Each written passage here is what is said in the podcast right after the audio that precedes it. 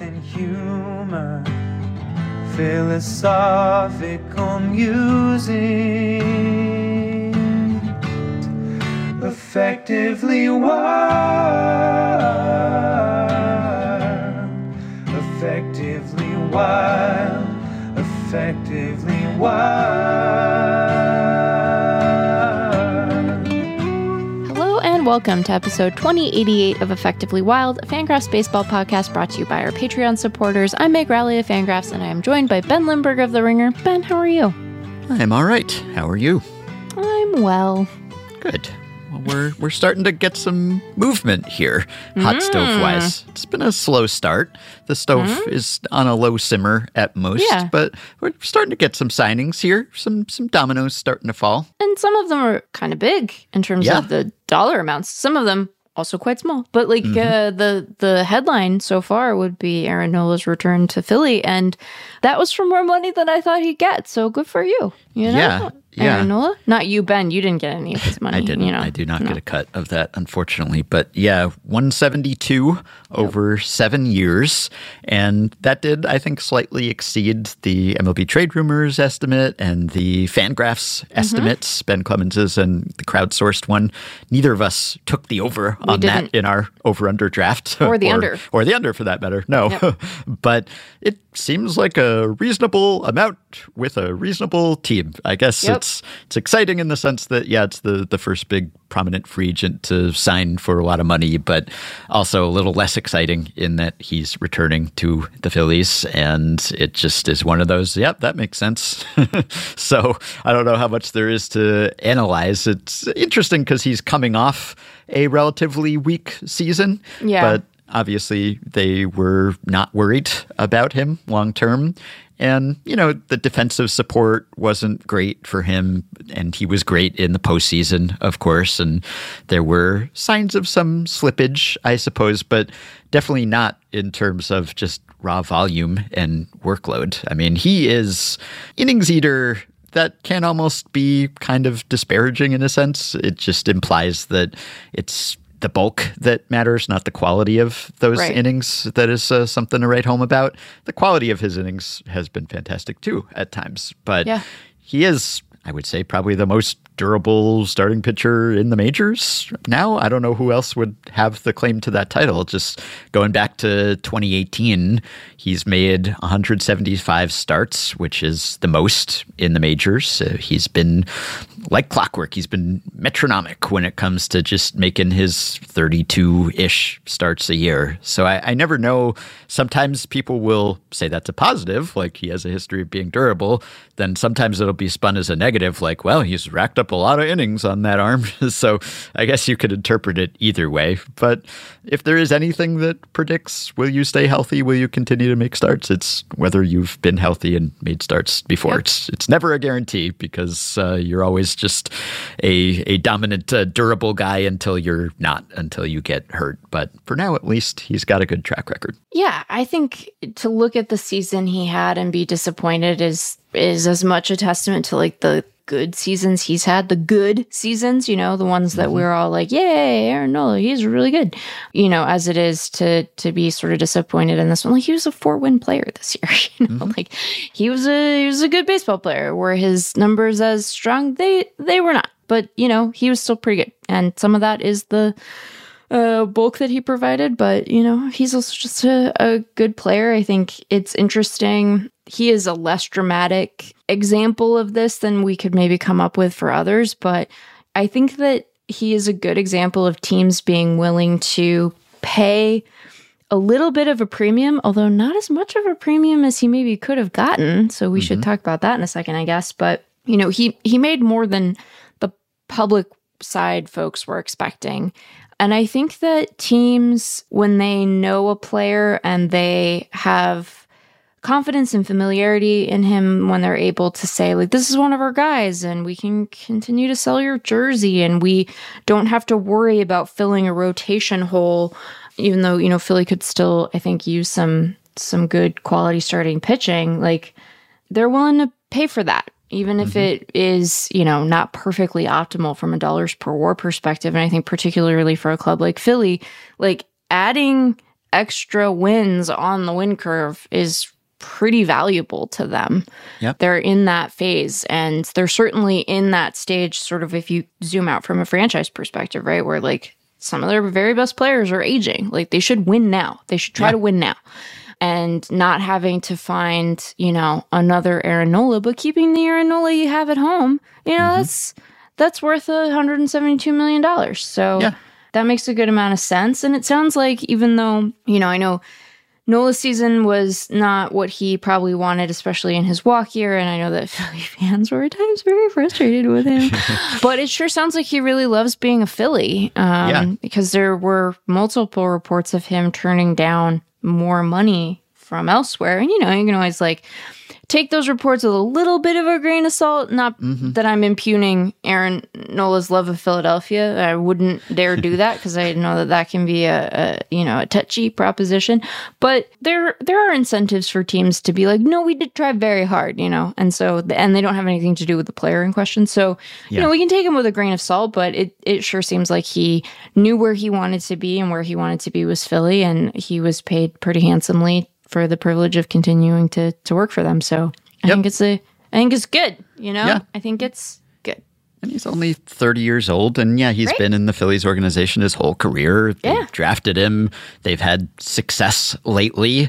The vibes from afar seem sterling. Incredible vibes. So like immaculate almost, you know? So why would you not want to stay? Yeah, they've been in business together for a while now, and business has been good of late. So why not bring back the guy you know who has that standing in the organization? There are other good pitchers available this offseason, but bring back, not the devil you know, the angel you know, I don't know, just the guy who's been good for you. The good pitcher you know, who throws a bunch of innings, you know? Yeah, he's comfortable there. They're comfortable with each other. You do away with any uncertainty about how's this guy going to adjust to the city or this clubhouse or anything. So as long as you're confident in the performance, then why not? So, And, you know, I guess elsewhere in the division, in the NL East, speaking of other teams that have managed to convince some guys to sign for maybe less than they could have gotten elsewhere, we should maybe talk for a minute about what Atlanta's doing. Yeah. Because Atlanta's been busy too. Oh, yeah. Not with major individual moves, but certainly some moves that have rearranged their roster, at least, right? So they signed Reynaldo López, and he's getting a 3-year deal and what, 30 million or close to 30 million, something like that. And, of course, with the 1% of his salary going to the Atlanta Braves Foundation. I mean, that goes without saying, but... I don't know, man. Continue to be flummoxed.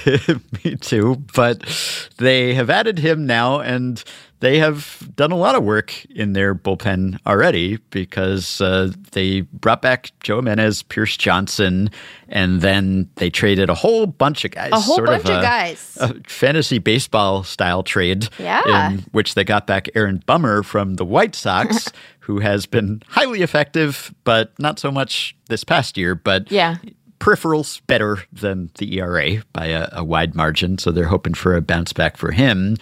And meanwhile, they managed to clear some space on the 40-man because things were kind of cluttered.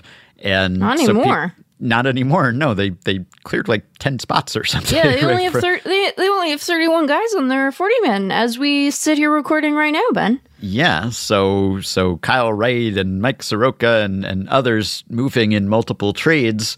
And I guess there are only so many places for them to improve, at least in their lineup, because just everyone is good and signed long-term there. And they just are coming off a season where they had one of the best offenses ever. So they're trying to improve in the margins, and perhaps they are clearing the decks a little bit. Payroll-wise, potentially people have speculated about them going after some high-priced starter, potentially. They were connected to Nola before he re-signed with the Phillies, and people have talked about them going after Sonny Gray or someone else at the top of the pitching market. López reportedly will be stretched out. Yeah, potentially to start. We'll see if that ends up happening. And if not, he'll just be taller. Yeah. But they've got a good group at the back of that pen. Yeah, they sure do. he hasn't had a whole lot of success, certainly lately, in the rotation as a starter. But these days, post the Rays converting all sorts of relievers who didn't even have great track records to rotation, and I'm just kind of like, yeah, I guess. I don't know. It worked for them. Maybe this team can do that too. Just teach some guy a new pitch and he'll be good to go. Although he's been better in the bullpen by shelving some pitches that were not as effective for him. So I don't know if that's just kind of a contingency plan and they'll see how it shakes out in spring training or what else they do, what other moves they make this winter, but they're giving themselves options and we'll see if they splurge in some way. Yeah, I think we've learned a couple of things about Atlanta. And we've also, I'm sorry to say, learned some things about Atlanta's perception of the White Sox, which is that it maybe serves you well to take a White Sox pitcher and assume there might be some developmental meat left on the bone, even if the pitcher in question is in his late 20s, as Reynaldo López is. So, you know, I think it's fine for them to, and he was good with Chicago. It's not like he was bad with Chicago, but he was like, you know, maybe they think they can do a little something there. Maybe they think they can do a little something with Aaron Bummer. Probably more likely to do a little something with Aaron Bummer. Do I think Reynaldo López will end up being a starter? I don't. I remain skeptical of that. But I think that when you look at what a terrifying bullpen that'll be in the postseason, assuming everybody stays healthy, because even if López is successfully stretched out to be a starter, you know, he's probably going to fall to the back of that rotation order, and that assumes that they don't bring anyone else in, which I think they might bring someone else in. It's not like they want to bring someone else in. Yeah, I mean, they got to go get Lucas Giolito now because a package deal with López where one goes, the other goes. Person to make that very specific joke. Yes, I'm sure I am. Yes, but maybe someone better than that potentially too. Yeah, yeah, like maybe someone better than that. Maybe another like exciting young guy they could sign, and then they should be really, really good. They're already really, really good. Yeah, they have Strider, they have Fried, they have Morton. It's not like they're in dire need of another good starter, but it would help. You know, they were shorthanded when the playoffs rolled around this past season. So, and I get to finish my thought. What I was going to say about López is that even if my expectations are wrong and he does end up sticking in the rotation all year, again, I imagine will be toward the back of that rotation order. And then come the postseason, you're probably just going to shuttle him out to the bullpen again anyway, because that's what you do with your good back-end starters come October. And so, gosh, wow, that's an imposing group. It's an imposing group as currently constituted, and I expect, at least on the starter side, that it'll maybe get better as things go on. Although I would remind every executive in baseball, your families love you. Spend time with them this week. Go be amongst your people, you know, and let us be amongst ours, because it's nice to have a little rest and also a lot of food. So, but yeah, it is really remarkable.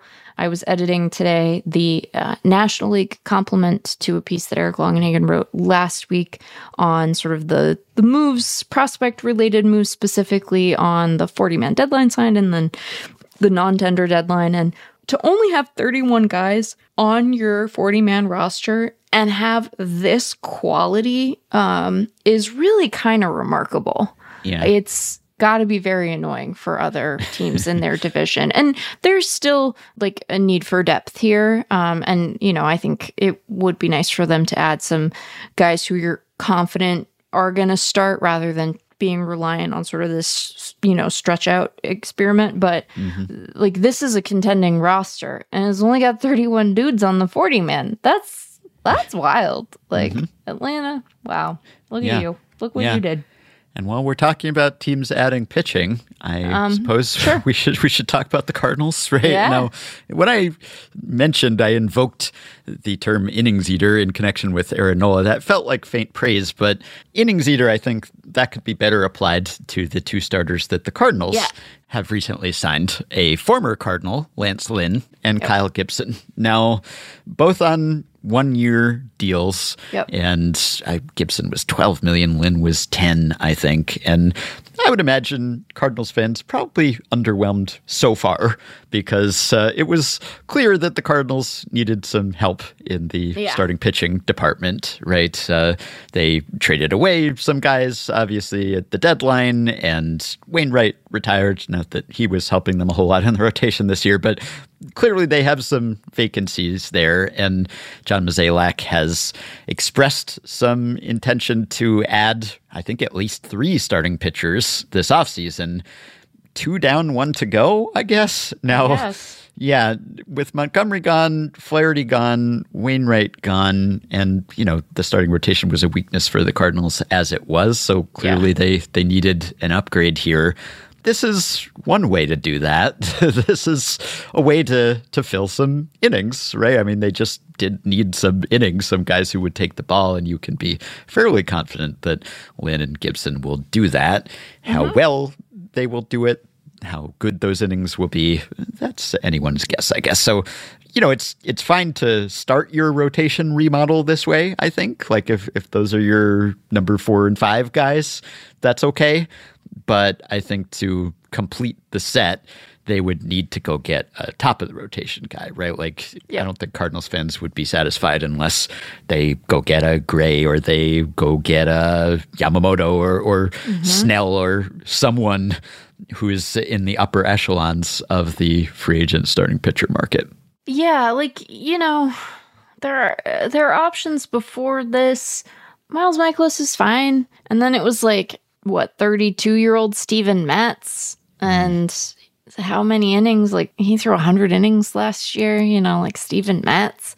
Yeah. And then they have, so I still think that they need to make, I agree with you that it would be best if they made a sort of an impact addition from outside the organization. You know, I do wonder how they are going to try to mix in and assess, you know, some of the younger starters that they have on the 40-man who are currently, you know, not sort of projected, at least by us, to be opening day roster guys. So, you know, they have Liberatore, Sam Robertson, who they got from Toronto, and Adam Klopfenstein, who they also got from Toronto. So, like, they have a group of dudes who were, like, younger and are currently starting. And obviously, Liberatore has big league experience, but, like, not a ton. So I get needing innings and, like, needing a lot of them and feeling that either through inexperience, ineffectiveness, or potential injury, they just didn't have the 1,200 innings a year or whatever to really, like, play Major League Baseball, but these aren't, like, impact additions. And I don't want to be rude to Kyle Gibson again because I've been accused of being too rude to Kyle Gibson, but I'm more enthusiastic about Kyle Gibson than the version of Lance Lynn we've seen lately. But if I were in St. Louis, I would want, like, a, you know, like, pow, ace guy at the top, and they don't have that right now. So hopefully they go get one, you know? Yeah. The interesting thing is that the Cardinals were not a defensively strong team this year, which was out of character for them. It was weird. Yeah. They had the lowest defensive efficiency is just basically the percentage of balls in play that you convert into outs, which was probably partly the defense and maybe partly just the pitching staff was giving up a lot of hard hit balls. But I remember, I think it was back in July leading up to the deadline, Mozeliak said how we evaluate pitchers is something that we are taking a hard look at upstairs. More swing and miss versus ground ball type would definitely be baked into future thinking. Yeah. And he said, we're a team that was really good defensively. We understood how to shift. So he said it was partly that their positioning was restricted, that wasn't an advantage for them anymore. Whatever the reason, they were not necessarily a team that you want to go get a bunch of pitch to contact guys and then scoop up all those balls, which is what Gibson is, right? He is a pitch to contact ground ball guy. Lynn, not as much. I don't think of him as a big strikeout guy, but he is a decent strikeout rate. He's certainly not a ground ball guy. He's a gopher ball guy, at least lately. But, you know, neither one, I don't think of them as real strong bat missers. So if they want to follow through on that, then maybe someone like that, Snell or someone, Yamamoto, whoever it is, who's going to maybe miss some bats, that would help unless they're banking on a big defensive improvement this year. Lance Lynn is like, I would love to throw ground balls. I would love to throw pitches that become ground balls. What a lovely development that would be for me, Lance Lynn. Yeah, I think that having you know, it's not that every guy has to be the same in your rotation. And I suspect that even beyond just like simple regression, that we are likely to see some improvement on the fielding side for them next year.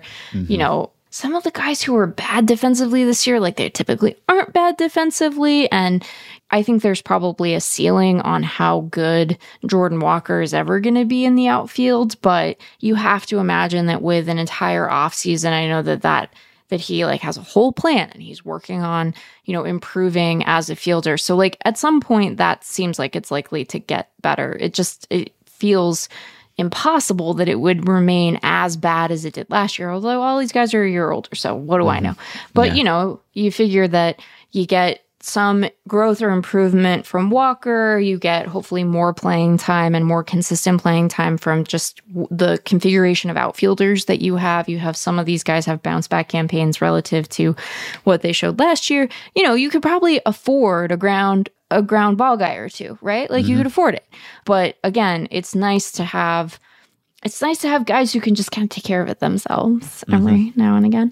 Yeah. And certainly to a greater degree than we maybe saw from St. Louis last year. So yeah, I get it. I get wanting strikeout guys because, you know, they were only a little bit below average defensively according to defensive runs saved and outs above average. So maybe it was partly just that, but the opportunities were tough. Normally, yeah. Yes, right. Yes, right. They're usually standouts, but right, the bad defensive efficiency might reflect the lousy pitching as much as the defense. I don't know. And then I guess the last transaction, the last hiring, a Cardinals-related hiring, is this finally the last managerial vacancy of the offseason has been filled? Is it? I think they're all...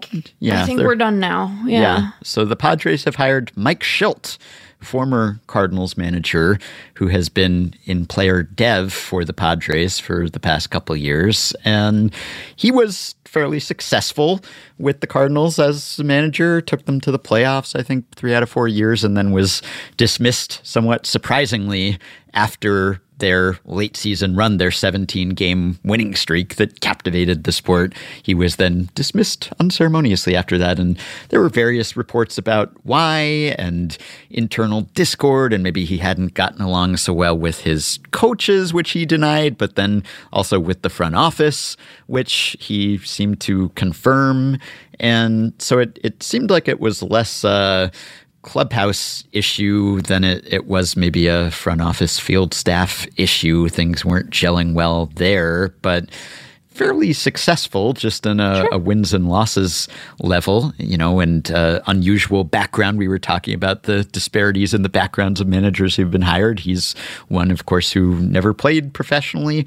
I'm always interested in how those guys do. So I don't know. I've seen people point out that, well, if you're someone who in the past maybe hasn't been on the same page with the front office and then you're going to the San Diego Padres where that has been a bit of an issue, that is seemingly why Bob Melvin was just allowed to leave and manage for a division rival instead. And A.J. Preller, perhaps difficult to deal with in some ways, and maybe a meddler in ways that some managers might resent, and obviously has had a pretty itchy trigger finger when it comes to dismissing managers and making managerial changes. They've had a whole lot of turnover in that role. So who knows, really? But just on paper, I guess that might make it kind of curious. But he's been in that organization for a bit, so I guess they have some sense of gelling okay and working well together, at least in a different role. I don't know. I'm of two minds on it because on the one hand, yes, I think it's fundamentally different to elevate him and do so having had time with him and having a sense of what he is like to work with, and it is bringing him in sort of off the street, having heard that some amount of discord contributed to his prior ouster. Like, that seems to allay any of those concerns. I do wonder, though, like, and some of this is probably just a question for Preller as much as it is anything else. Like, what do they think the manager should be like, you know? Mm-hmm. And do they have a concrete answer to that? And the answer might be no, but it seems like they're a throw managers at the wall and see who sticks kind of organization, or have been for the last couple of years. And that's weird when you're as good as the Padres are, or are theoretically going to be if they can win extra innings games. So yeah, I don't know that they have like a comprehensive theory of the manager. And if they do, they sure change it a lot. But you know, there is familiarity here that I think probably gives them some amount of comfort that they, you know, are going to be able to make things work. But I don't know. It's weird. It's a, I didn't like have negative impressions of him during his time in St. Louis. Like I didn't really have much of an impression of him at all, candidly, until that final season. But yeah, I don't know. I don't know if they really have like a firm understanding of what they want out of that role. And I think, you know, maybe they'll be able to develop one now. And this one is at the very least probably more informed than many of their prior understandings, just given his tenure. But I don't know. It's weird. It's like, what do you guys, who do you like? You know, what do you value in friendship? I don't know if they know the answer to that sometimes. So yeah. I don't know if the whole sport has a handle on that, but yes, they have swung from one end of the spectrum to another. The pendulum, it's rapidly oscillating over there. Yeah. And, you know, you see that historically, teams and political leaders, for that matter. You go from one type to another, and there's always just a reaction. Oh, we don't like the status quo. Let's do something different. Let's go, you know, we'll go from players manager to hard-ass type disciplinarian and back and forth again. And who knows, really, it depends on whether it works with that specific group of players, and who knows how many factors are tied to that. But let's see if the Padres can actually deliver on the expectations this year under Schilt. And I guess lastly, just a bit of banter about Ohtani, of course, because there was a report by ESPN's Jeff Passan who said that Ohtani wants to keep a tight lid on his making the rounds this offseason. He said, if there's one thing to know about Shohei Ohtani's free agency, it's that you are unlikely to know much about it until he signs somewhere. If visits between Ohtani and a team are reported publicly, it will be held against the team. So the circles will be tiny and tight. And I guess that makes sense given what we talked about with Ohtani last time, and just how private he is and doesn't like to divulge a lot about his personal life. And so he evidently doesn't want this to turn into just a big LeBron type. The decision doesn't want this to be a big fiasco, or people tracking Ohtani everywhere he goes and trying to read into the meetings that he has with people. But I wonder how you keep that under wraps. If you're entertaining Ohtani, presumably he's making in-person visits, or you're making in-person visits to him. How do you keep that secret? Because he's the biggest star in the sport. He's a celebrity that goes beyond just the usual athlete. And if you want to sell him on your organization and your city and everything, you can't just do that via video, right? Like you have to be out and about. He's not hard to spot. You know, he's a big, recognizable guy. So if you're sending an entourage to see him, and obviously like writers and reporters are going to be camped out and trying to keep an eye on this and trying to uncover these things. And so if that's one of the criteria that he's using, it's like, can you keep this secret? I mean, maybe that gives Atlanta a leg up if the Braves are even interested in Ohtani, because they seem to just somehow clamp down on most transaction news until they announce it themselves, right? So we've talked about that before, like Anthopoulos thinking that that's a competitive advantage for them, that they just run a tight ship, you know, no loose lips, sinking ships, and this might be a case where you actually could sink things. I don't know whether this will be like at the top of Ohtani's list. Like if something gets out, you know, that'll be a disqualifier, a deal breaker. But like, what would you do? You know, if you want to persuade Ohtani to sign with your team, but you can't have that be out in the open, and you have to have as small a group as possible. Like, how do you do the razzle and dazzle without that getting out? Well, I think a couple of things about this. First, he's probably going to be somewhat discerning between, like, there's a difference between someone in the front office leaking it to a beat and, like, he is out for dinner with a pobo and you know, a person sees him and the Pobo going into the private dining room at a restaurant, and they like snap a picture and then they tweet it and they're like, oh my God, Ohtani's going to be a blah. Yeah. You know, like the time I followed an old guy through downtown Seattle thinking that he was Dave Dombrowski and was going to like break news. And then it was just like an old guy. And I was like, uh-oh, Meg, whoops. Yeah, that the context for that is that they had just fired Zorensic, and we were like, who's going to be the new GM of the Mariners? And there's an old guy, and he looked, well, in fairness, he looked, you know, like, in fairness to him, and, like, as a continued knock on me, like, more like George Plimpton, but George Plimpton and Dave Dombrowski looked, you know, like, and George Plimpton's dead now, so, that, you know, more confusing. But anyway, it wasn't Dave Dombrowski, and he's not the manager of the Seattle Mariners. If he was, they'd spend money. But anyway, that's neither here nor there. What I was going to say is I imagine that that sort of weird-ass behavior from an aspiring blogger would probably, like, wash over him differently than a beat writer learning something because there's an indiscreet member of the front office. And you can, I mean, like, you'd be able to tell the difference between those things. So there's that. I also think that we should remember that this is just, like, a fundamentally different sort of, like, tour than what he did when he was coming over from Japan. Like, he's been in the league for 6 years now. He has a sense of Major League Baseball. He knows a lot of people already. He's been to all of these ballparks. He's been to all of these cities. I guess, like, if I could offer any reassurance to front office people, like, all manner of very high-profile big leaguers go in and out of driveline every year. And you know what you never know? That until they tell you. You know, sometimes you get it on their Instagram, but not with the really high profile guys. You know, they do it with the guys who can't throw strikes. But anyway, feeling sassy, but in a fun way, you know, like not in a grumpy way. All of that to say, I bet it's very tense, but I bet that if you are in that sort of rigmarole, you're trying to keep what you're offering quiet anyway, because you don't want it to be used against you as you negotiate with him and his representation.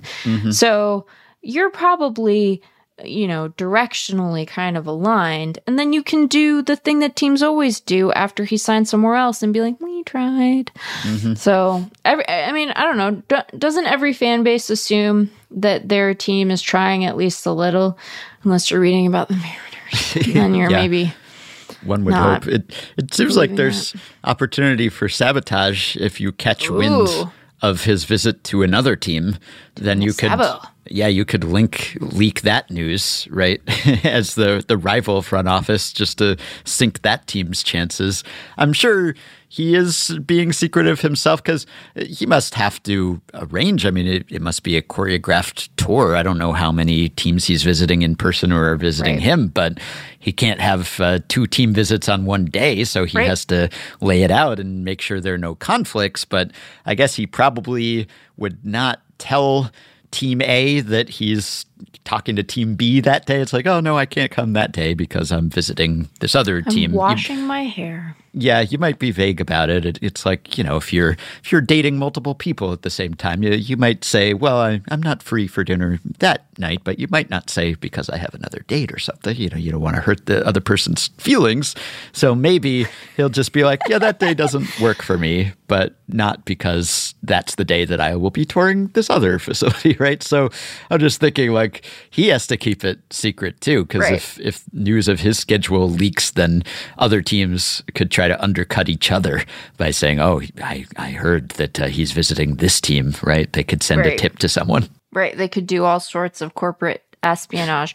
I'm generally of the opinion that if you are dating multiple people, you should make sure they know that and are okay with it, because otherwise kind of rude. Yeah, you want to be on this, but you know, maybe people like, are we exclusive? Like, that's a good conversation to have if you're in that situation, but also maybe, you know, being vague about the details perhaps to spare to spare someone's feelings. I bet they've been preparing for this exact conundrum for months now, you know. I'm sure that his agent has been doing a bunch of work to figure out sort of what is the ideal sequencing.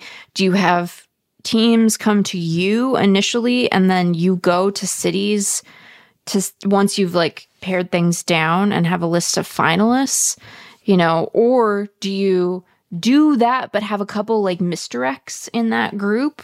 And, you know, people are going to feel sort of ill-used if that's true, but if you're not signing with them, do you really care? You know, yeah. Like it's a business, you know, mm-hmm. It's not personal, it's business. Yeah. But I bet that they've been sort of game planning the ideal way to pull it all together for a while now. Ideally, they're only going to have to do it, you know, the one time. So I'm sure that they're pretty keen to execute it in a way that gets him exactly what he wants, both in terms of the amount of money, but also, you know, the ancillary stuff, the where and the when and the I like this kind of restaurant and I want to be able to get this kind of coffee and, you know, that kind of stuff. Like there is stuff that isn't just the money that matters here, even if the money is ultimately, I imagine, what will matter the most. So, yeah. Yeah, I did. If you want to learn a little more about Shohei Ohtani than you do in the course of listening to this podcast, I know there's only so much. How much more can there be? A little more, because after we talked last time about the new Ohtani documentary, Disney ESPN documentary, a couple people messaged me about the existing documentaries that were done by NHK, Japan's big public broadcaster. That's right. And I was aware that these existed, but hadn't watched them. It's hard to find them because you can't stream them through official channels in the U.S., I don't think. But some members of the Ohtani fan community have uploaded these things to various sites. And I will link to where you can find them if you're interested. But I watched a couple. I think they've done multiple because it's kind of like after each season, they do an Ohtani documentary that's a diary of that year kind of. So I watched the one from after 2018 and the one from after 2021, and they're like 40-something minutes, so probably shorter combined than the one that we talked about last week. But some of the things that we lamented that were missing from that one, you did get a glimpse of those things here. Oh, cool. Yeah, maybe because Ohtani has a longer relationship with NHK, and they've covered him since the start of his career when he was a kid, basically, and maybe they had this agreement worked out for a while, but they had people following him around and getting behind-the-scenes footage. Like, there was no behind-the-scenes in the new documentary, really. And it was all talking heads and interviews, and it was fine. It was good. But there were some perspectives that just you didn't really see there. And so in these NHK ones, you know, it was as simple as, like, seeing footage of him practicing or rehabbing or just entering and exiting the ballpark. And, like, they had people in the car with him and Ipe when they were driving home from the ballpark. And Ohtani, at that time at least, didn't have a driver's license. Very relatable for me. And so he was saying, you know, he doesn't know which freeway to take or which exit. He doesn't know which direction Los Angeles is. Like, all of it very, very familiar to me, also a non-driver. But, you know, you got footage of, like, what he eats and him eating out or having food from the ballpark and talking about how he cooks and how he thinks he leads MLB in omelets made. He's a very proficient and prolific omelet maker, apparently. And, you know, like, just getting a look like he's a little more relaxed, I think. You know, he laughs more in this footage than he did in a little more staged and polished documentary that we were just watching. So I actually liked it. And we talked about how, well, we don't get to hear from his family or his parents or anything. His father is in the 2021 documentary. Oh, nice. Yeah. And there's footage of him training at Driveline, actually. You were just saying we barely see that, but there is some footage of him there.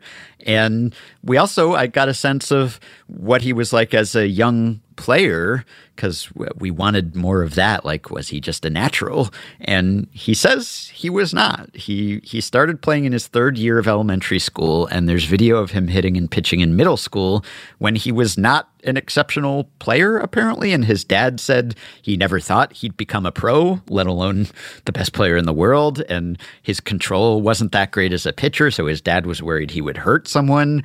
Oh, apparently, gosh. Even now, or at least as of 2021, his mother doesn't watch him pitch because she's worried about that. And like the new documentary has that vision board basically that he made for himself when he was in high school or he was young about how these are the awards I want to win and everything. But this one had shots of this notebook where he and his dad wrote to each other about his baseball games, like after each of his games. So Ohtani'd be like, well, here's what I could have done better. And his dad would say, you know, here's what you did well, or here's what you could have done better. So Ohtani himself said he was not a natural, that he was not more naturally gifted than anyone, but that he works harder. He said that's his real strength, that he can just outwork everyone. You know, of course, he's also like 6'4" and incredibly athletic and everything. But, you know, I guess it didn't come instantly to him. He feels at least like he really had to work for it. And I'm sure even the most athletically gifted players, they do have to work for it. And maybe that's the story they prefer to tell themselves. Like, I worked for everything I got, not just I was given these gifts that other players weren't. But at least according to him and his dad, it wasn't like he was totally dominating from day one. Like, he actually had to get good over time. I think that it's almost always a combo. Yeah. You know, like, I do think that there are definitely guys who are able to elevate their game either from good to great or great to spectacular because of their want, as the scouts would say. And I think that the place where you often see the biggest difference there, well, there's you know, work, and like, do we mean training or do we mean preparation for particular games? Like, obviously that is its own kind of thing, right? Where if you are particularly committed to sort of maximizing your preparation for any given game, you might be in a much better spot than people who aren't willing to do that. But I think the place where it really, really makes a difference is as these guys age, because there's this shift that occurs from maximizing present ability to sort of maintaining and being able to stay on the field and stay healthy and, you know, adapt your game as, you know, certain things might fail you, as your velocity leaves you, as your bat speed declines, you know. So I do think that it makes a big difference. And I appreciate when players sort of emphasize how much work they're doing, not in like an eyewash way, but I don't know, it means something to hear like Ohtani say, no, I had to work for this. Like, I had to do all this efforting, because it's easy to look at that guy and be like, well, I mean, geez, like, why does anybody even try if you're not built like that? Like, what's the point? And it's like, well, no, you can do a lot with a lot less than what he has naturally. And one way to emphasize that is what he's able to do even above and beyond his sort of innate gifts with prep and what have you. So work hard, but I think people should take Joe Madden's advice and have lives outside of baseball, because that's just healthy, you know? Yeah, he did. There was no like gossipy, sensational, like, you know, anything about his life off the field, really. He said, and I quote, I wake up, I go to the ballpark, I play, I go home, I sleep. That's basically it. I get eggs and milk at the store. I make myself an omelet and cook rice. I don't know that there's like a juicy, dark side, sensational side to Ohtani's off the field life. Like, even though you get more of a behind the scenes look in these NHK docs, that just seems to be who he is. But he does talk about how he wasn't into analytics in Japan. Like, he never looked at stats or anything. But then when he got to MLB, he did start to do that. And it shows, you know, he had these like binders with info on every pitcher and hitter. And then, of course, we've seen him with the iPad all the time. But he started to embrace that when he struggled in spring training in 2018. And he was like, maybe I need some help here, or I could use some extra info. And he also talked about how he visited Ichiro that spring for an hour, and Ichiro basically just like gave him a pep talk and told him to trust his talent, and that was a big boost for him. So yeah, it was enlightening, and it was fun. Like, there's some footage of him getting sprayed with beers in a shopping cart in the clubhouse shower after his first win as a big league pitcher, and you know, so weird. Yes, and it it gives a greater sense of like how big a fan impact he's made and how he's increased attendance and interest in baseball and all of that. And, you know, he also talks about like how upset he was after the first UCL injury. And he was like, I was basically a shut-in for a week. I mean, I'm usually a shut-in, but he was like, I was all alone. I mean, I'm usually alone.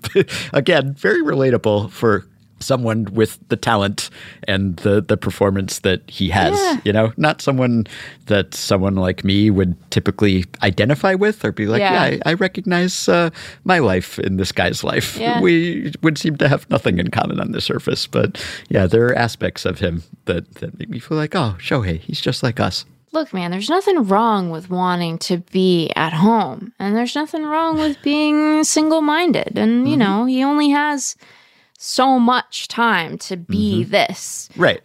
I just, you know, I hope there's so much pressure on this guy, you know, there are such high expectations, and, you know, he is carrying this great, I don't know that he would even necessarily call it a burden, but there is this weight that he has to carry around with him by being the best and having that impact that you mentioned, like being able to put butts in seats and inspiring young people to care about baseball. Like, that's a weighty thing. And if shouldering that is fulfilling to him, then that's wonderful. And if he wants to put the burden down sometimes and go out for dinner that isn't an omelet, although omelet's underrated as a dinner, in my opinion, you know, people don't just like confine your omelet intake to breakfast. That's an all-purpose meal, in my opinion. Yeah. But if he wants to do something else, I just hope that he is able to do that, because, you know, he's a person and he has tender human feeling, even if he, you know, keeps it to himself. So these docs had footage, close-up footage of the blisters on his hand from the batting practice that he took so much batting. Yeah, so you get a good look at him, but maybe a look that you wouldn't want in some ways. But I don't need that. You know, Bauman wrote about Woodruff and, you know, the Kyle Wright trade and sort of shoulder injuries and why teams might be squeamish. And in the course of that, he did like good research. You know, he read academic papers, he engaged the medical literature, and that included looking at photos of like the insides of people's shoulders. And to that I say, no thank you. Yeah. Hardest pass. Yeah. I did learn more about his dog, whose name has still not been confirmed, but the breed is called a Quaker. That's the nickname of the breed. A Quaker? It's a Quaker. It's a Quaker? Not a Quaker. No, a Quaker.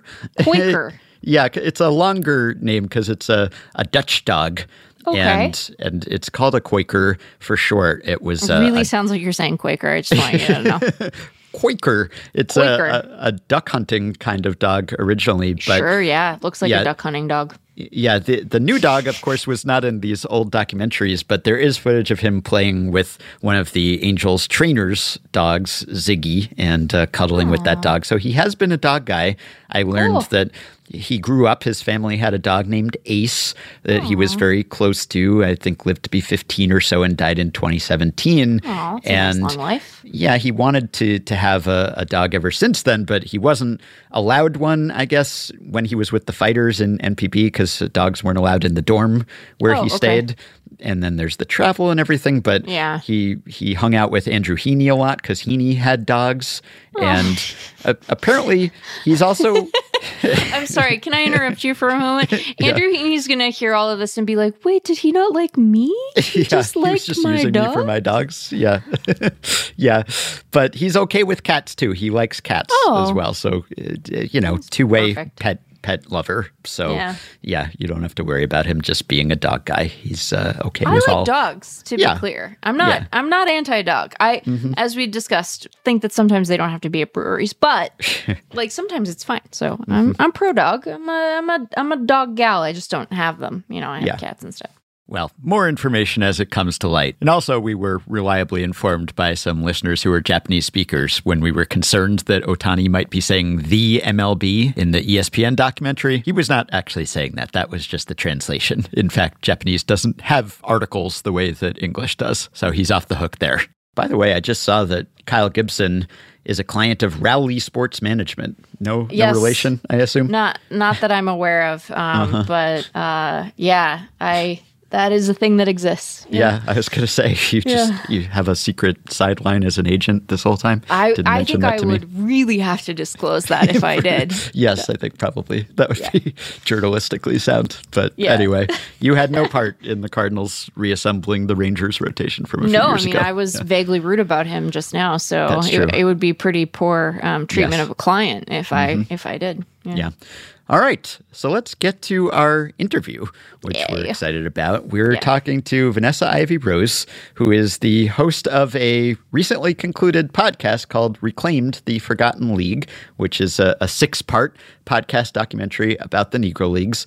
And Vanessa is also the granddaughter of Turkey Stearnes, one of the best baseball players of all time. I don't even need to qualify that. Nope. Perhaps unsung and underrated. So we've talked about various other initiatives, Negro Leagues related celebrations and honors. And we talked on episode 1887, we talked to Ron Teasley, one of the few surviving former Negro Leaguers from the MLB designated major league period. And we talked to Gary Gillette about the restoration of Hamtramck Stadium in Detroit, which Vanessa has also been involved in.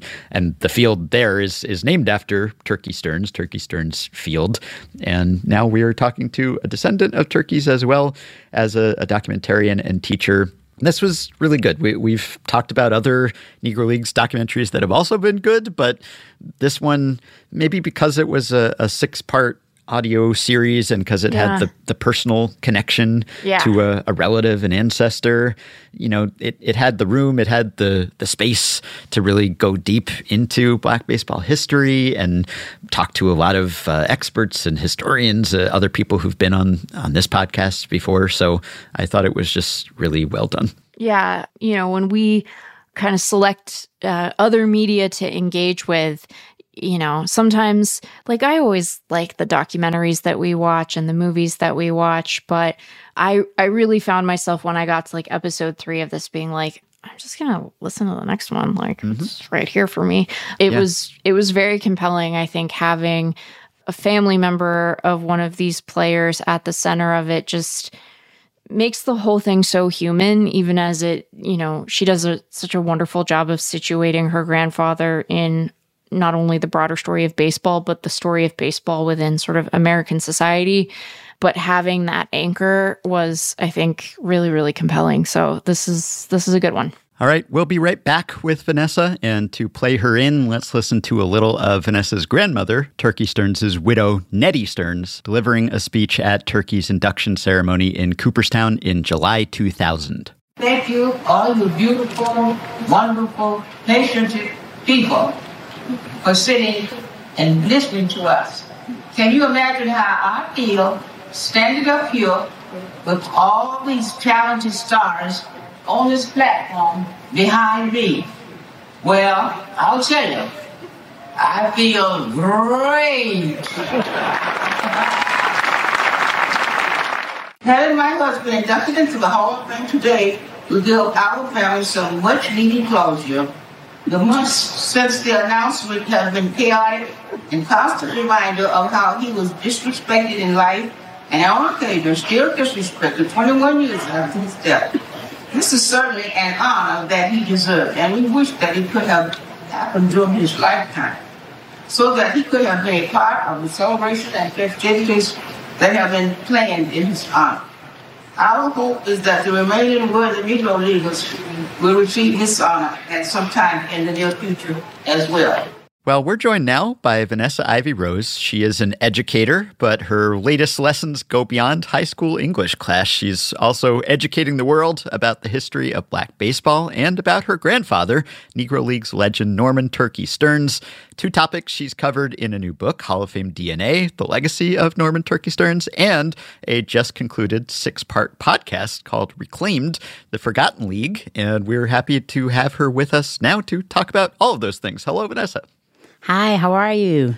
Doing great. I wanted to ask you about growing up with a grandfather like Norman Turkey Stearnes, even though you never got to meet him, unfortunately. But I would imagine that each of us has a family legend, some ancestor we've grown up hearing about. In my family, it's my great-grandfather, who I'm named after, and so my whole life I've been hearing about his military service and his inventions and all the places he traveled and that sort of thing. But no one outside my family would have heard about him or knew who he was, whereas when you grow up with a grandfather like Turkey Stearnes, it's a little bit of a different story. And it seems like you and Sean Gibson, whom we've had on the pod, and Lindsay Berra, you know, people who've grown up with baseball legends as their forebears, it makes a big mark on their lives. So I'm wondering when you became conscious of the fact that you were related to baseball royalty.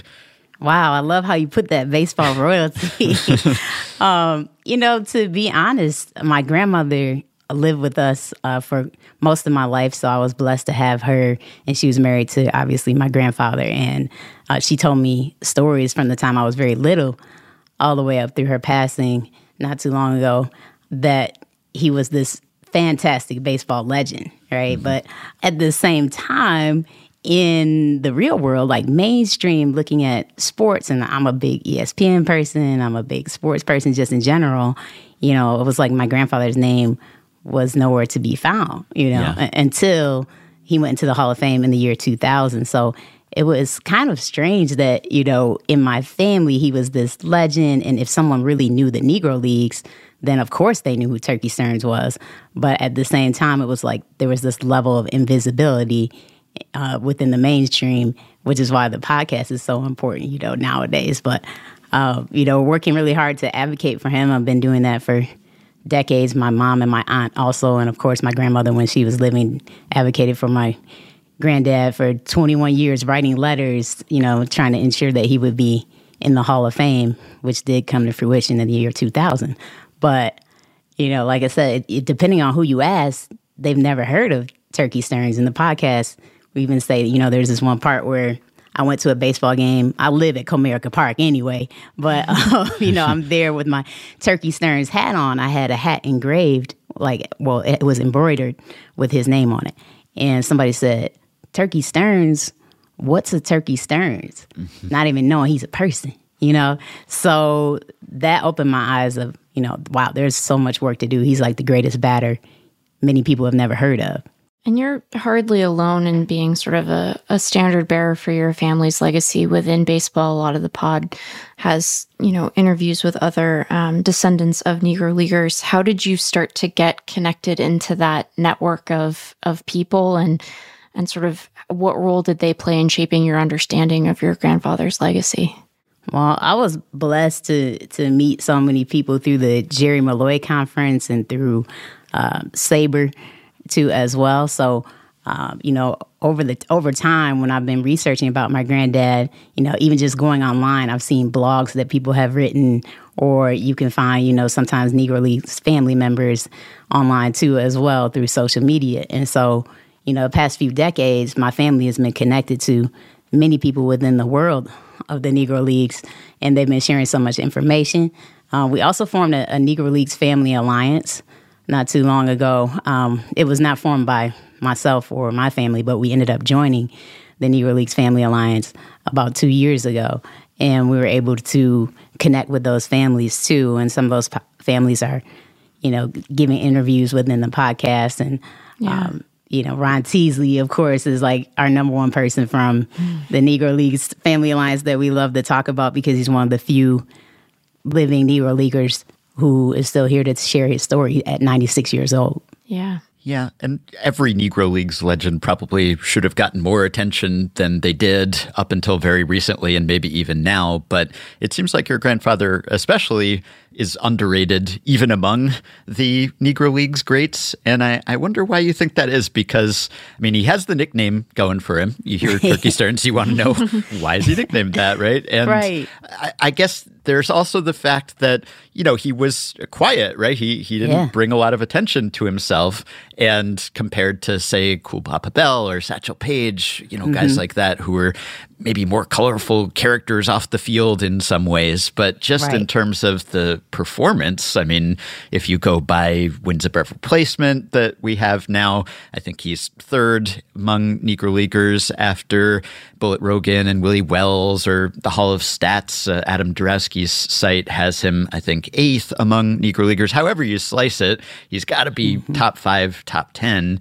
And it seems to me that the game he had would have been so exciting to see him play. I know you talk on the podcast about how you wish you could have, and you've imagined it many times, but his game, because he was such a great all-around player, you know, he leads all Negro Leaguers in the league games that we have recorded in home runs and triples, which is really impressive, right? To be number one in both of those things. I think only 9 players in the AL and NL have ever led their league in those two stats in any single season.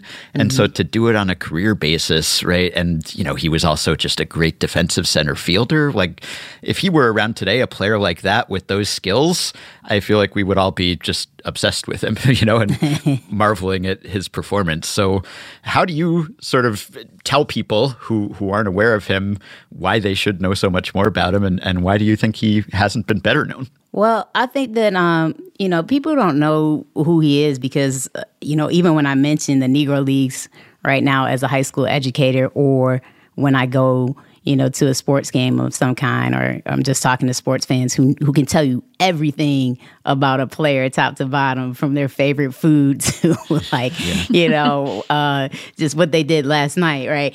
They don't know too much about the Negro Leagues whatsoever. And so I think it's just a hidden story. I call them hidden figures often. I refer to them as hidden figures and hidden legends, right? And so the story of my granddad is the story of many Negro Leaguers. But like you said, because he was so quiet, I think that definitely contributed to why people don't know more about him until they do, you know, this extensive deep dive with some historians or people who've shared fantastic information over the years. Granddad went home after baseball games. So he didn't hang out. He was not very talkative. He was not very social. He didn't hang out with a ton of people. And so the only people who could really share his stories would be people who played directly with him, people who directly saw him play, or my family. And so over time, you know, we've tried to preserve those stories the best that we could. But even myself, I'm trying to put the pieces together over the years. And that's how I met so many people. It's just, you know, I feel blessed to have the internet and to live in this time and to connect with these people all over the world who are posting what they know about Turkey and sharing, you know, artifacts that they may have, or the historians who are finding newspapers and sharing that information with me in box scores. But it really has been like putting a puzzle together, trying to find out the story of my granddad as a person, and also as a player, too. Yeah. I mentioned the nickname. I should have mentioned the batting stance, too, which you hear so much about that people couldn't believe he even hit the ball, let alone hit it as well as he did. So that, again, if we had footage of those games. So, no, you know, footage. That, it's none of my granddad. So, not one thing. Not one thing. We watch SportsCenter all day. We can pull up everything on our phones, right? All these amazing highlights and clips of everybody else. Yeah. And it just pains me that I have nothing in terms of footage, not one thing that I can look at. So, you know, I'm blessed to have the audio recording. There's an audio recording interview that was done during a Negro Leagues reunion by Joe LaPointe. So I love the fact that Joe LaPointe saved that. And the ABC found some secret tape of that, too, as well, and shared it with me during the podcast. Yeah, and I read a quote from either your mother or your aunt, one of his daughters, who said that he was basically best friends with Satchel, which really intrigued me because they seem like such opposites, you know, at least in terms of just, you know, the quotes that you hear from them and the way that they talked about themselves. Your grandfather just, it seems like, you know, just went about his business, right? And was as great in his way, but, you know, you don't have as many quotes that people know about Turkey Stearnes as you do about Satchel. So I wonder what their relationship was like, you know, whether it was kind of an opposites attract situation with them. Right. Yeah, you know, that was my aunt that said that. And again, that was something that was new to me, something that I found out within the past, I would say, year and a half when she mentioned that. And so, you know, I would like to know more about that. I wish Satchel was here to tell us more about that. But you know, because Granddad was so quiet, he let his bat do the talking. We don't have too much information about his friendships. One thing that Ron Teasley shared with me, who's the 96-year-old living Negro Leaguer in Detroit who played for the New York Cubans, he said that my granddad actually mentored him a little bit, and he saw him play quite a few times. And so, you know, when I had the chance to interview him for our podcast, that was very special to me because, you know, as I mentioned, I don't even have one story to share or one conversation that I could share that I actually had with my granddad. Everything has been through someone else. So sitting with a Negro Leaguer who's 96, talking to me about my granddad, talking to me about what it was like to play in the Negro Leagues, what it was like to travel during that time, and just sharing all these rich stories, it was emotional. It literally, when we left his house, I was crying because I'm like, you know, I had the opportunity to sit with Ron Teasley and talk to him and ask him things that I wish I could have asked my granddad. So that was really special to have him be a part of the podcast, but also to be a part of my life. You obviously have the perspective of someone trying to piece together this important part of your family history. You have the perspective of being a sports fan and a baseball fan. But I was curious as I was listening how your background as an educator informed your approach to the podcast and sort of what you included and what you didn't, what you assumed fans of baseball might know and what you probably rightly assumed they still had to learn about this chapter of baseball's history. How did that kind of play into what and how you piece together this 6-episode arc? You know, this was a beautiful experience that really fell into my lap. I would like to think it was orchestrated by Grandpa and Grandma up in heaven, you know, leading the ABC team to me. But working as an educator right now, a lot of the things that I teach about in my classroom are so parallel to the story of the Negro Leagues and very parallel to the story of Reclaimed, you know, in terms of the podcast. So one thing that we talk about often is how baseball, well, we try to figure out what is the story of America, right? Yeah. My classes are American literature and American history that are paired together. And so we look at, you know, how we can understand America through the lens of literature and obviously through history too in historical context. But baseball is the story of America, right? So when we think about, you know, whose voices were being elevated during the Jim Crow era, for example, and whose voices were being silenced. Those are things we talk about in our class, and that's directly related to the podcast too, because people know who Babe Ruth is. You know, they probably have heard Lou Gehrig's name before, especially around here in Detroit. They know Ty Cobb, but they don't know Turkey Stearnes. They don't know Ron Teasley. They don't know, a lot of them don't know Josh Gibson, one of the bigger names, or Satchel Paige, another big name, right? So this podcast was so important because it gave us the opportunity to talk about whose voices were missing, whose voices have been elevated, you know, and it teaches us not just about our past, but also about our present and our future. How can we create some sustainable change based off of what we're learning? We don't want to just look at it as a mirror and learn about ourselves and then also just learn about what was happening out in the world. But how can we use the information in the podcast to create sustainable change moving forward? And how does this mirror some of the things that are going on right now? Because all forms of oppression are connected.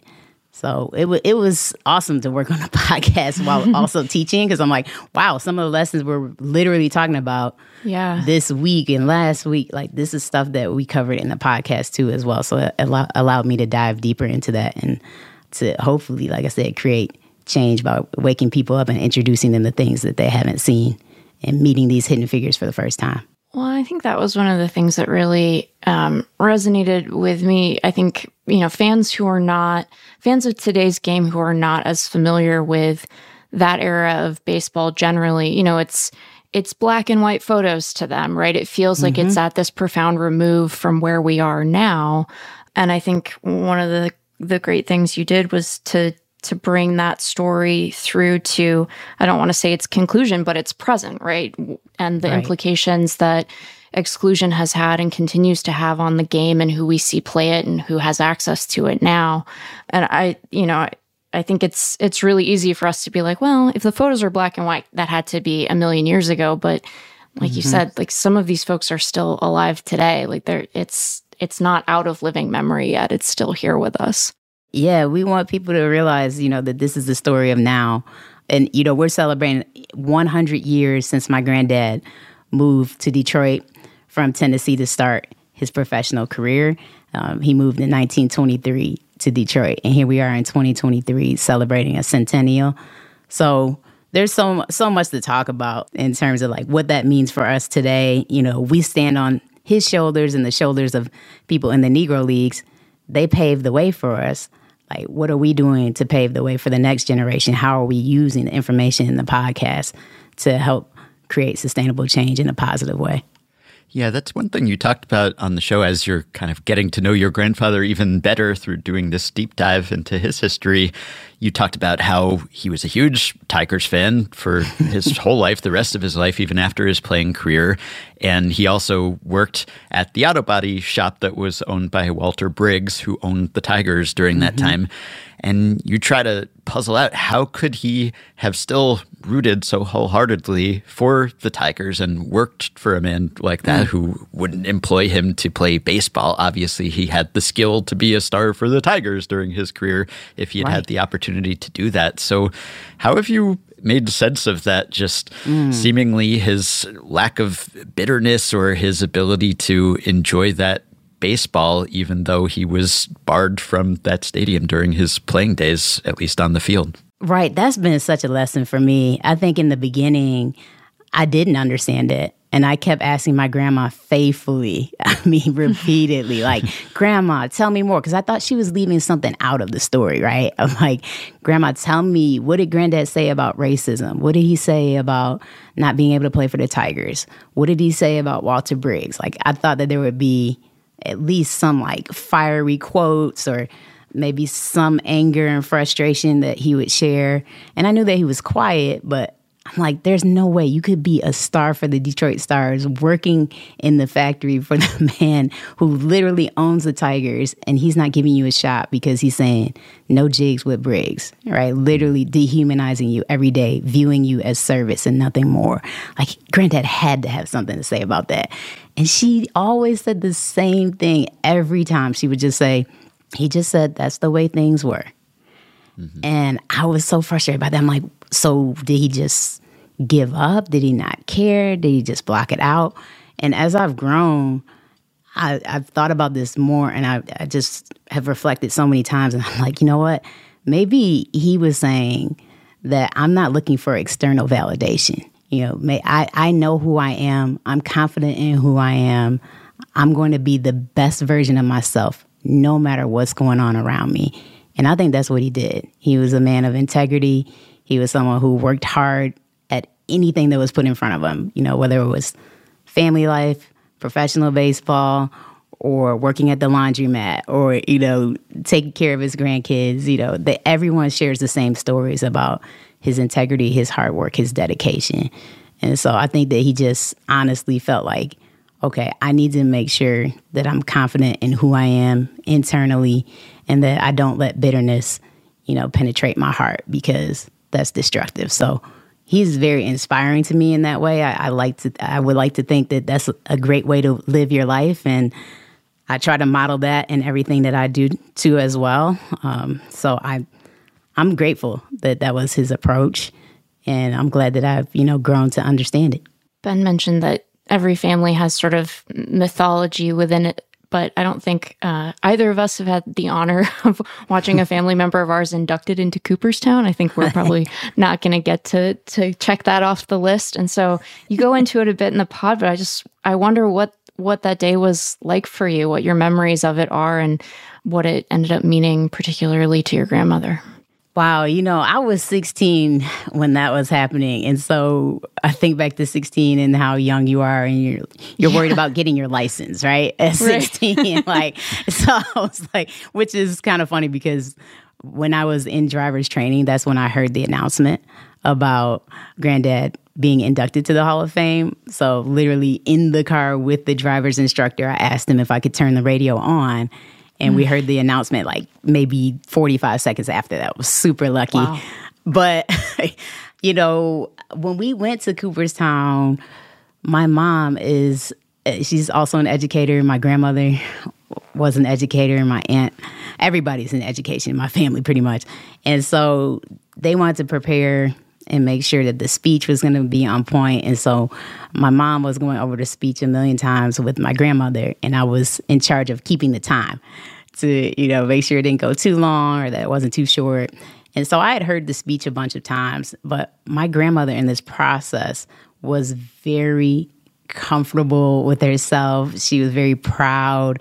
It felt like she knew that this was going to happen and that she had been preparing for it her whole life. And so she was just ready to step into that moment. I guess when you write letters for 21 years, then you obviously think that this is going to happen. But I was just admiring her confidence. That's really what I remember the most from that time. And when she did get up to give the speech, and of course, Cooperstown is a world of its own. It's like a baseball planet, in my opinion. She stood up there. Obviously, there's mostly men on the stage, and she actually was the only woman on the stage. And so when she stood up to give her speech, she just stepped right into the moment, and she started being herself. I mean, she talked about baseball, of course, but she told the crowd that they looked beautiful, and she wanted to, you know, talk about how she felt being there. And she's like, "Do you know how I feel standing up on the stage? I feel great." And the crowd absolutely lost it. Everybody's laughing. I looked down at my mom, and she's like, "No, why did she say that? That is not part of her speech," you know? And I'm just cracking up because I'm like, that's my grandma, right? She's full of humor, full of life, and she's going to be herself. So even though she freestyled, a little Tony the Tiger in there for the beginning of her speech, I think it captivated everyone.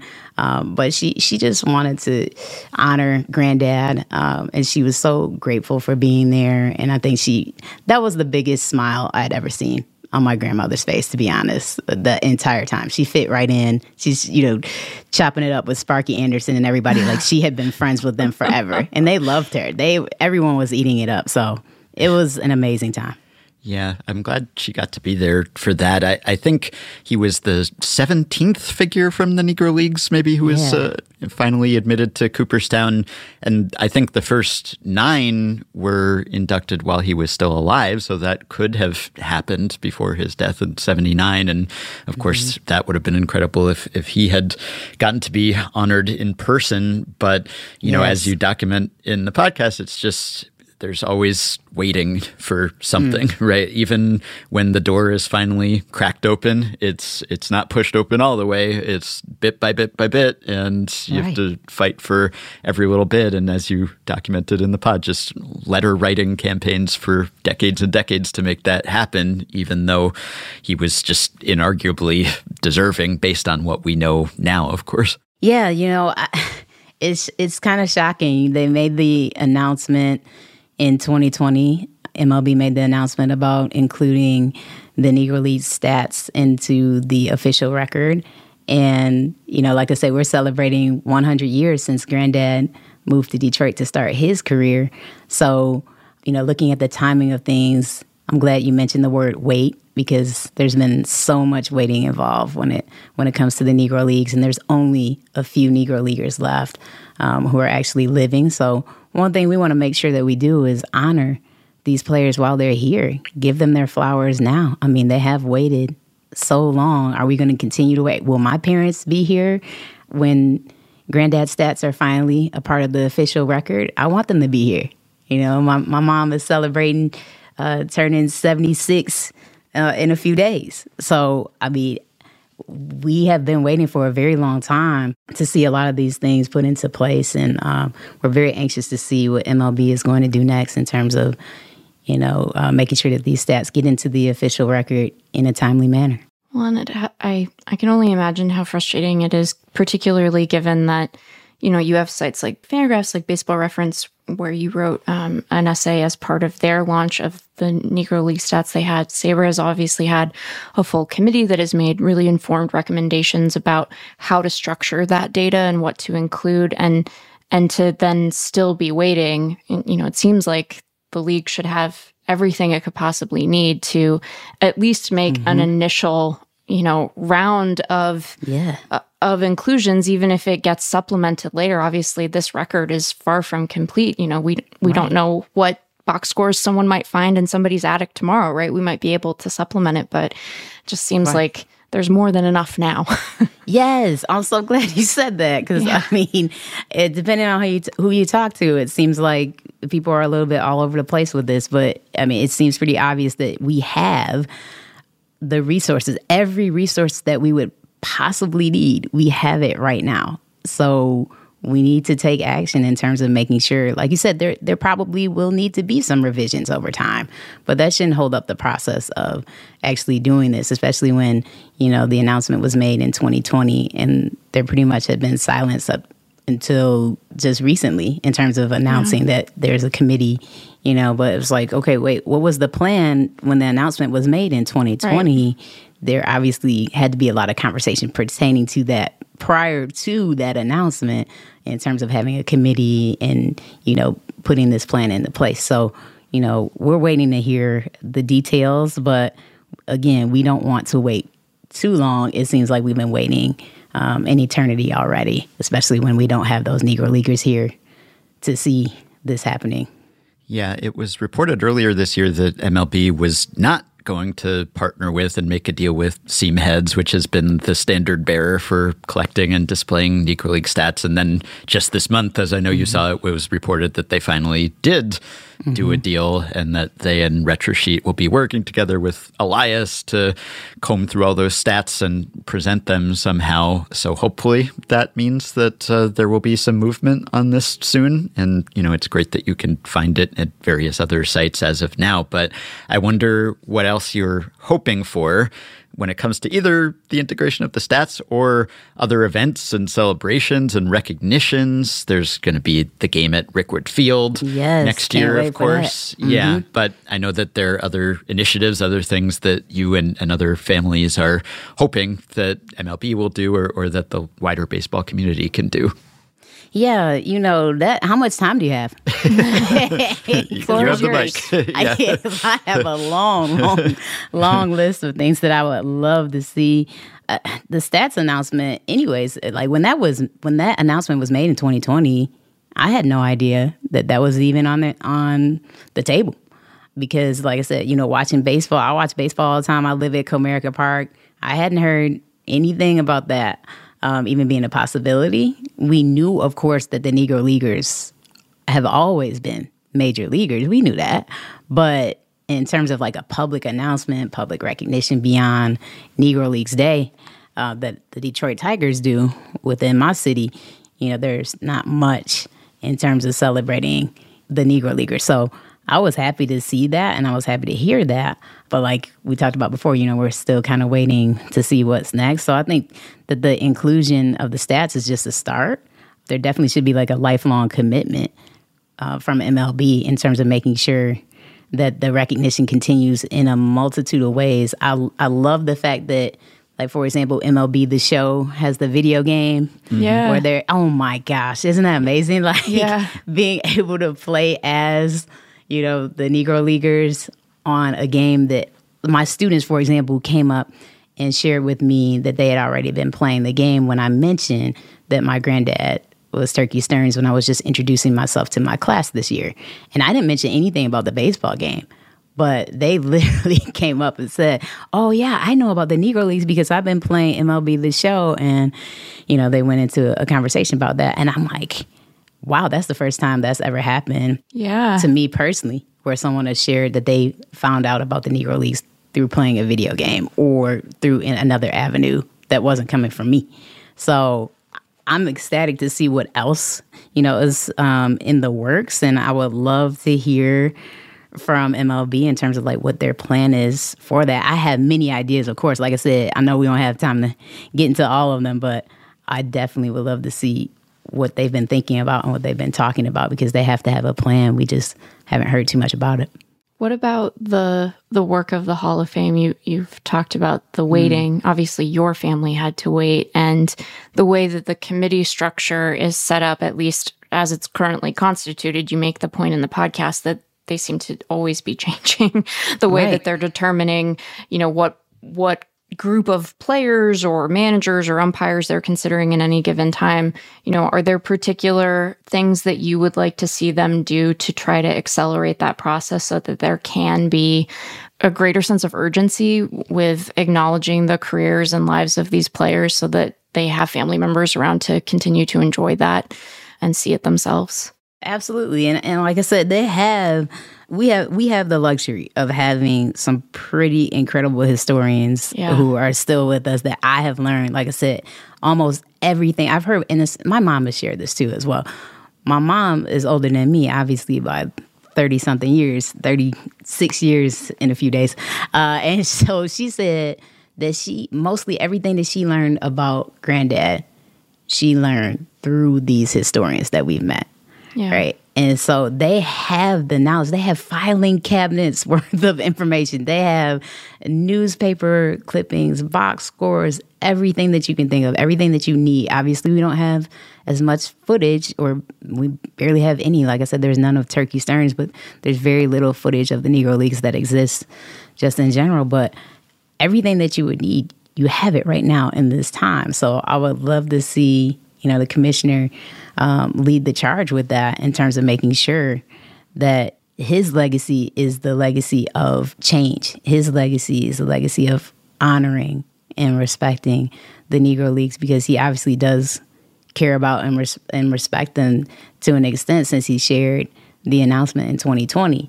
And so, you know, what's next? I would love to hear what the plan is. Like I said, I have definitely some ideas about a few things that can be done, but I'm not the commissioner. You know, I would love to hear what the MLB has ready to go.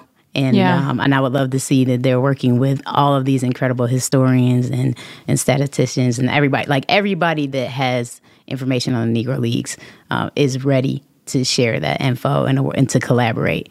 So how do we get that done? Yeah, because you call it the Forgotten League in your podcast. Fortunately, it's been a little less forgotten lately. You have a show like yours, and you have the stats process, and you have some other documentaries and other celebrations that have come out. So it's better remembered than it was as recently as, say, several years ago, but it could be better remembered still, right? Yes, and long way one to thing go. You do in the show, you go back to the very beginning of Black baseball and then to the present as well. And you talk about some of the trends that have led to fewer Black players being in Major League Baseball right now, and the causes of that, and why it could change or how it could change. And we've talked a little bit on previous episodes about just the costs associated with amateur baseball and travel ball and showcases and all of that. But for people who aren't as aware, can you talk a little bit about why the percentage of players who are Black in MLB has gone down so precipitously, and any signs of hope on the horizon? Yeah, I mean, there's a multitude of things. I don't think it's just one thing that you can point to in terms of, you know, talking about why Black participation in baseball is not as high as it once was. But, you know, looking at specifically segregation, that impacted where we are today, because if you look back at how long the league was segregated, people will think, oh, well, everything changed with Jackie Robinson. Like, once he could play, then everything was all good, right? And obviously that's the danger of a single story, or not having the full picture, not having the full understanding of what it looked like for Jackie to integrate baseball, and what problems came along with it, and the complexities of that too as well, and what happened to the Negro Leagues after he, you know, integrated baseball. So I think segregation and the history of it has impacted where we are today. A lot of people like to point at Michael Jordan and say, you know, he's the reason why Black kids don't play baseball, because everybody wants to play basketball. With his rise to fame and just becoming one of the most well-known athletes of all time, and all the cool factor that went with it, right? Of the Jordan gym shoes, the "Be Like Mike" slogan that was taking over the world. You know, I played basketball too, so I have every single Michael Jordan jersey I think that was ever made, except for the Washington Wizards one. So literally, like, when he changed his number to 45, I have that one. Like, I have his USA one too. And so, you know, the fandom of that, I think people just really gravitated towards that, and the Black community has always loved basketball too as well. But looking at accessibility, looking at costs, looking at the resources. You know, if you drive around, are people, are little black kids, for example, out playing baseball or throwing the ball around, even at their house? Do they have a mitt? Do they have a bat? Do they have a ball? I honestly haven't even seen black kids, because I was just having this conversation with someone else recently. I haven't seen any black kids wearing my hometown team, the Detroit Tigers, jerseys. And I find that kind of shocking because, like I said, I work at a high school with 1,700 kids. You know, I'm out in society a lot. I've never seen a black kid wearing a Detroit Tigers jersey that I can remember.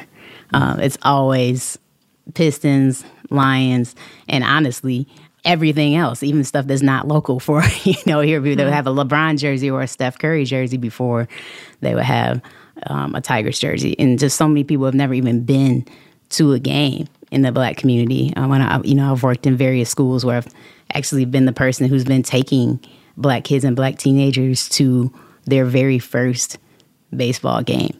So there's a lot of things at play in terms of looking at the intersectionality of it all.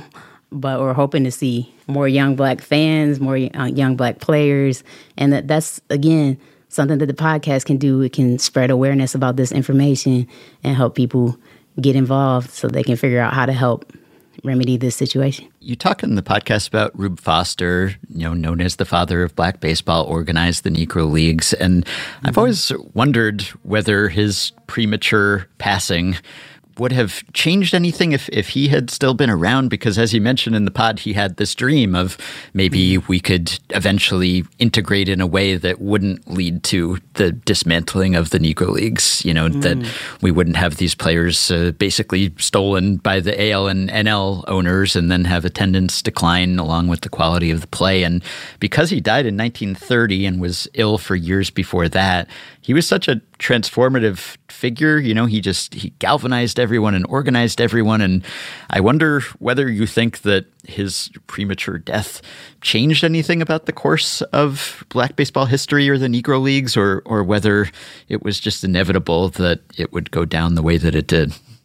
Yeah, no, he was such a great pioneer for the game. I think definitely if he had been around, things would have been different, and he definitely would have advocated to make sure that the Negro Leagues were at least preserved in some way, or that there was a joint collaboration as opposed to just taking all of the best talent, you know. And obviously some of the talent never made it there too, right? Because some people passed away before the chance to integrate came along, or because of the quota system too as well, not having as many opportunities for players who were deserving. They didn't get a chance to play because of the quota system and various things that were happening at the time. So I think if you have those strong, you know, leaders that fully understood all the complexities of the Negro Leagues, and obviously someone who founded the Negro Leagues, yeah, definitely things would look different. Not just then, but also now, right? Because the impact that he could have had on others too as well, in terms of influencing them and helping them to really understand the complexities of everything. I think, you know, definitely that we would see a change. We definitely would see a whole different landscape. And the Negro Leaguers also help provide an opportunity for all black athletes in every major sport, right? So I think we don't have that conversation enough either, because what if they never continued? What if that league had never started?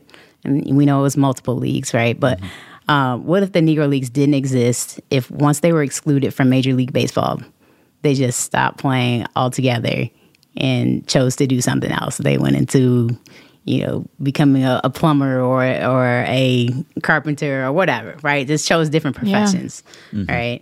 So I think that one of the things that people don't talk about enough is that the Negro Leagues is an example for where we are today, and it also helped to open the door for athletes. Because it doesn't matter if they are playing basketball or football or other sports, they still stand on the shoulders of those Negro Leaguers and have those connections to them. It's about making sure they understand what the connections are. And I hope more people will start to explore that. And I've seen Shaq walking around with the Homestead Grays jacket on. I've seen Patrick Mahomes wearing a Kansas City Monarchs jersey. So I think some people are starting to get the connections, but we definitely need to talk about it a lot more.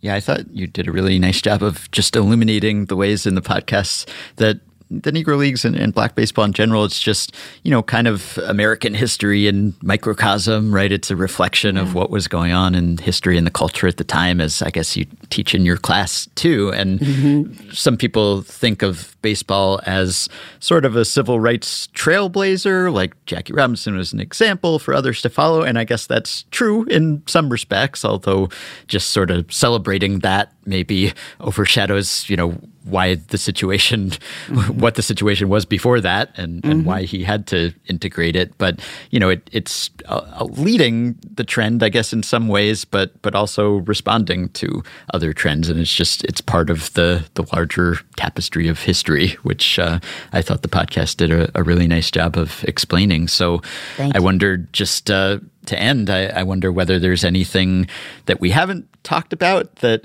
you wanted to highlight or shout out. Recommend that everyone listen to the whole show, but anything that we have forgotten to talk about today, whether it's about your grandfather or the Negro Leagues as a whole. I think you all did a fantastic job covering pretty much, you know, everything that I could think of. And I thank you for caring about the Negro Leagues, and I can hear it in your voices that you genuinely understand why this is important. And I hope that people, to be honest, even if they don't like baseball, I hope they understand that this is so much bigger than baseball. And even if they're not into history per se, I mean, we know history is trapped within us and we are trapped in our history to some extent, you know, so we do have an obligation and a responsibility to understand the past so that we won't repeat the mistakes of the past. But I think there's something there for everyone. I just would stress that, you know, even if you don't like baseball, even if you're not into history, I promise if you give this a listen, you will walk away with something valuable. And probably you might need to bring some tissues too, because episode 5 gets emotional.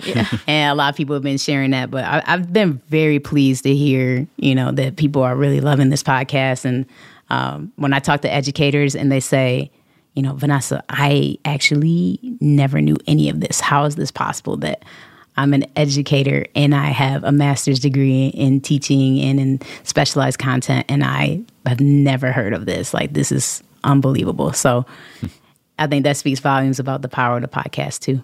Well, we haven't even talked to you about the other Negro Leagues legend you're descended from, because your great-grandmother was the sister of Double Duty Radcliffe, right? If I have the family tree right.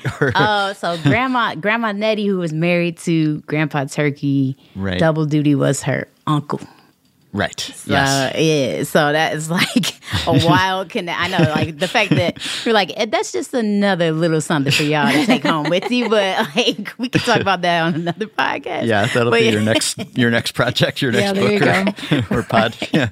Well, check out Vanessa's website, HOFDNA, Hall of Fame DNA.com, and you can find her book about Turkey and other information about her work. And then you can find the podcast, Reclaimed: The Forgotten League, on multiple podcast feed, the ABC News Reclaimed feed, and then also on the ESPN 30 for 30 podcast feed.